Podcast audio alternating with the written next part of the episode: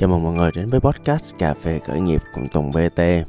À, cho những ai mà tới giờ còn chưa biết podcast này về cái gì, à, thì đây là một cái podcast rất là à, thú vị, vui vẻ, thật tâm, nhiệt tình, thật thà, à, không có edit. À, ai là fan của podcast này sẽ để ý à, là lâu lâu tôi hay nghe feedback là kiểu: ủa anh Tùng, sao, sao lâu lâu có vài chỗ em thấy bị lỗi mà không có sửa gì hết trơn á, trời á. Sao tự nhiên anh, anh giống như anh ghép nhạc xong rồi đưa lên vậy?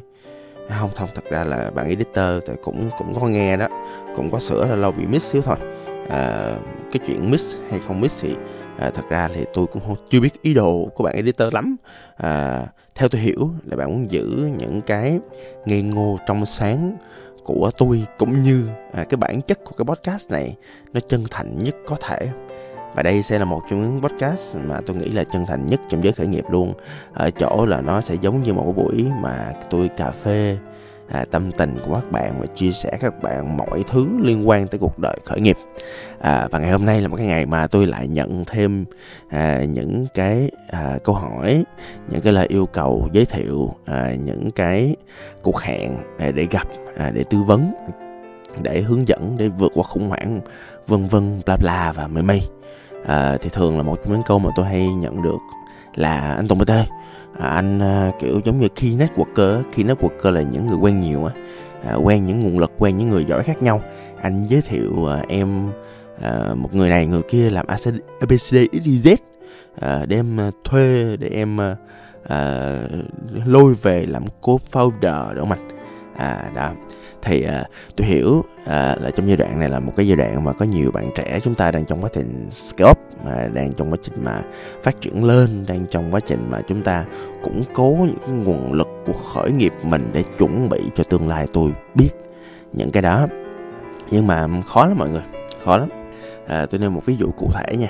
À, tôi có một cô mentee rất là giỏi nha. Trời ơi, cái thời mà tôi mới chập chững làm mentor thì cổ tôi thấy cổ giỏi hơn tôi nhiều. Cổ kiếm được nhiều tiền hơn tôi, cổ rành những hình thức kinh doanh tốt hơn tôi, cổ đi bán hàng đồ tuyệt đỉnh lắm. À, nhiều khi là tôi chỉ đơn giản là tôi làm khởi nghiệp lâu hơn cổ một xíu, à, hoặc là đơn giản là tôi có một vài kỹ năng nó khác cổ một xíu. À, ví dụ như là cái kỹ năng mà tôi hay nói mọi người là tôi có hệ thống làm nhân sự à, và marketing viral. Thả cái đó là tôi hơn hẳn cổ luôn, cổ gần như không biết gì trơn trọi. Thì à, tôi làm mentor thì thỉnh thoảng là tôi cũng cảm giác tôi làm mentee nữa, là tại vì tôi sẽ học được cổ nhiều thứ. Nhưng mà một ngày nọ à, cô bạn mentee của tôi đến gặp tôi. Cô nói với tôi á, là cô gặp nhiều vấn đề về con người, về nguồn lực. Và khi mà công ty nó scale lên à, mấy tỷ á, thì à, cô không biết à, cách làm sao để quản lý à, một mình à, đó. Trời ơi, nữ mà tháng kiếm mấy tỷ mà làm mình đó, mà tự nghĩ là trời ơi anh Tùng ấy, em dở lắm, à, dở cái quần què. Tôi dở hơn cô á, là tại tôi làm gì cũng à, phải có người làm chung, à, phải có hệ thống, phải có nhân viên, phải có con người, phải có co-founder, chứ mình đã có một mình mình giỏi hết được đó. Nói chung là vậy. Cho nên á, là khi mà cổ nói tôi thì tôi mới đặt những câu hỏi về à, cuộc đời, về à, nguồn lực. à, Thì một trong những câu hỏi mà tôi đặt ra đầu tiên là cổ muốn xử lý cái gì? à, Một trong những câu hỏi mà tôi cũng hay gặp và cổ cũng hỏi tôi là cổ muốn tôi à, tìm kiếm người hỗ trợ những cái về thương mại điện tử, về kinh doanh online, về marketing, về marketing viral, à, về cái chuyện mà làm sao để tạo cộng đồng, à, về cái chuyện mà làm sao để mà à, mình tìm và mình à, thuê đâu đó một cái người có thể set up cho mình một cái shop à, mà theo một cái xu hướng mới của xã hội là shoppertainment. Tức là bây giờ mấy mạng xã hội à, thì nó sẽ à, không có cho mình view, mình reach, thậm chí quảng cáo nó cũng đúng nữa. À, bây giờ là những cái chủ doanh nghiệp là phải biết làm content, content rating đó. À, cái làm chủ doanh nghiệp có vẻ như à, càng ngày càng khó hả? À, càng ngày càng vất vả trong cái việc là mình không những là mình phải kiếm nguồn hàng, mình không những là mình phải à, quản lý đối tác, chăm sóc khách hàng, mà mình còn phải à, trở thành người giải trí nữa. Trời ơi, làm gì đa năng dữ đó. Thì bởi vậy à, kinh doanh thì có bao giờ dễ hơn bao giờ. Tôi nói Việt Nam á, là cái hiện thực của Việt Nam là một những chỗ mà tiềm năng nhất rồi. Tôi nói thiệt, các bạn mà đi kinh doanh nước ngoài nhiều khi nó chẳng ai phải khổ, nhiều khi nó mệt mỏi hơn. Nên tôi nói thiệt đó, kinh doanh nước ngoài nó khác lắm. À, ở Việt Nam thì nhiều nhu cầu, à, nhiều cái cơ hội, nhưng mà đồng thời cũng rất là nhiều rủi ro. À, và rõ ràng là trong quá trình mà phát triển của những chủ doanh nghiệp thì ai cũng muốn à, sở hữu cho mình, ai cũng muốn lôi về phía mình càng nhiều quyền lực, quyền lợi và sức mạnh càng tốt. À, và trong quá trình đó thì mọi người sẽ cố gắng đi kiếm à, những nguồn lực từ bên ngoài để phát triển à, ở bên trong. Đó, lúc nào cũng vậy, lúc nào thì à, mỗi khi mà bế tắc vào bên trong thì thường mình à, đi kiếm bên ngoài. À, nhưng mà à, đi, tôi thấy à, mọi người đi kiếm thì nhiều, gặp gỡ nhiều, đi hội nhiều, đi networking nhiều, đi hội thảo nhiều, đó vân vân. Nhưng mà thật ra tôi thấy cũng ít người à, có thể biến những cái mình học hỏi bên ngoài thành cái bên trong, hoặc là quá trình mà biến những cái mình học hỏi bên ngoài thành bên trong nó diễn ra rất là từ từ. À, mà có là tốt rồi, có nhiều người không có luôn. Tại sao là như vậy? Tại sao là khó khăn như vậy? Là tại như thế này. À, thứ nhất á, là bạn quen thứ bạn quen, tức là à, bạn quen cách vận hành vậy này, bạn quen cái à, giá trị công ty bạn vậy à, bạn quen cái sản phẩm bạn giống vậy à. Nhiều khi á, là cái sự quen đó đó, à, nó là cái chết người ở chỗ là nó tạo thành cái tôi, cái ego, cái điều mà khiến bạn không có thay đổi. Ví dụ như tự nhiên bạn đang làm một cái gì đó, bạn tin là đúng, có ai đó nói bạn sai, bạn có thay đổi không? À, nó còn tùy vô cái sức mạnh à, của người nói, còn tùy người nói là ai. À, nếu là mentor thì người mentor nó có hiểu mình không? Đó, nếu mà người coach, người coach có giỏi hơn mình không? Người coach là người ta chỉ giỏi phương pháp thôi, hay là à, người ta có thực sự làm được kết quả cho cái doanh nghiệp của mình nữa. À, mình phải coi lại coi là sức mạnh của người ta như thế nào. Đó, quan, quan trọng là không phải là nói cái gì, quan trọng là ai nói. Và bản chất cái việc mà kết hợp thuê một người hoặc là có người nào co-founder thì cái quyền lực của người ta chỉ có từ ngang hoặc dưới mình thôi.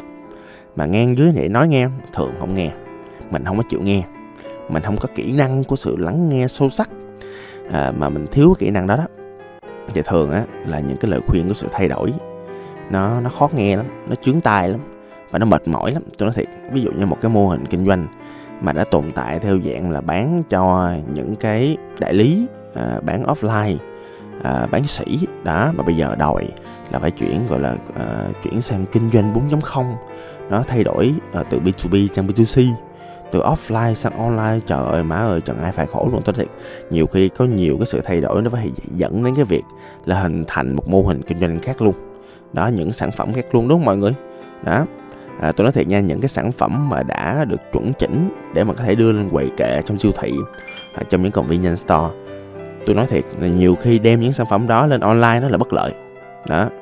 À, khi mà mình làm một bất cứ một cái sản phẩm, một cái mô hình kinh doanh nào, mình cũng phải đều có một cái tập hợp khách hàng và những cái hành vi tiêu dùng riêng. Những hành vi tiêu dùng của offline nó khác chứ. Đó, mình lên quầy kệ mình phải cạnh tranh với những cái người ở trên quầy kệ ngang với mình. Nhưng mà online trời ơi, cái hành vi nó không có đơn giản là bước vô trong cửa xong rồi dòm, rồi so sánh, rồi so sánh giá, rồi kiểu nào hấp dẫn hơn, rồi uy tín cao hơn mình mua không. Hành vi online nó kỳ cục lắm.